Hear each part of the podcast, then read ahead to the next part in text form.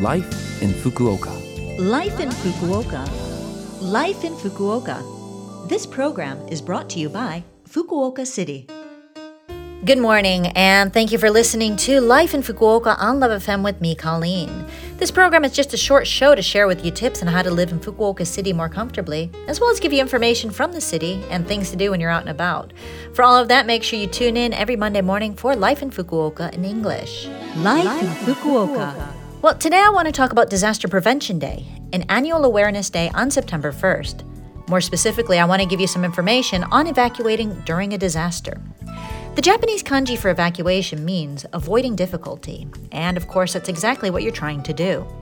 In the event of emergency, it's important to know in advance where you can secure your safety. If heavy rain is forecasted, or if heavy rain actually occurs, or if other risks increase, you should evacuate to a place where you can be sure of safety.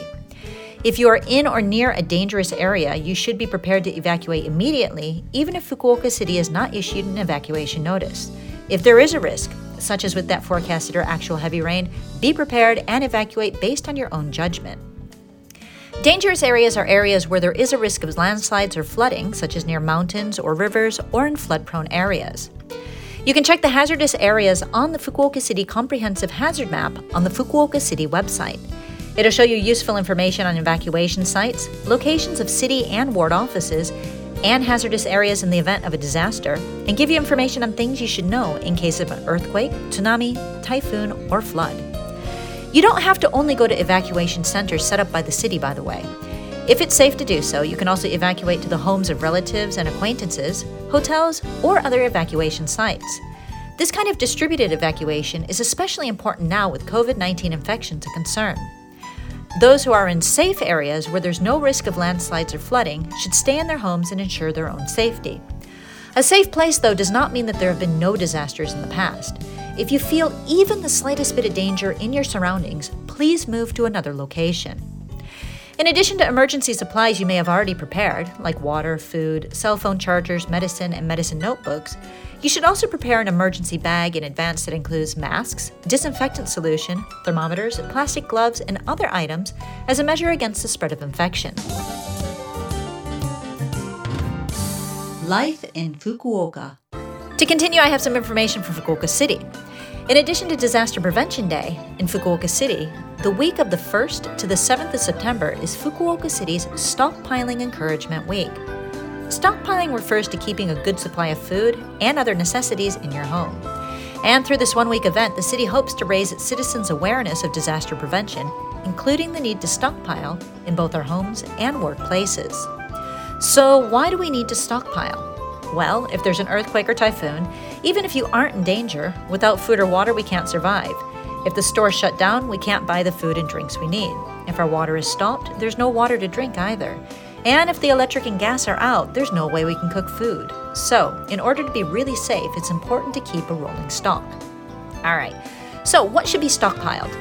You should have drinkable water and three days' worth of food. One person needs roughly three liters of water per day, something to keep in mind.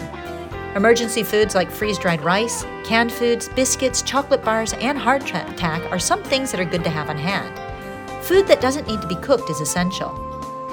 If you have a radio and flashlight, make sure they have batteries. If you take medicine or need bandages or anything like that, make sure you have extra supplies in with your first aid kit. If there's an infant in your family, make sure you have diapers in your supplies as well. In addition to the water you'll need for drinking, you'll also need water for flushing the toilet and other sanitary needs.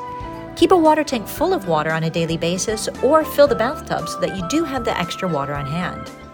Buy a little more than you usually do of the foods you normally eat and as you use them up, make sure you replace them so that you always have a little more than enough in your house.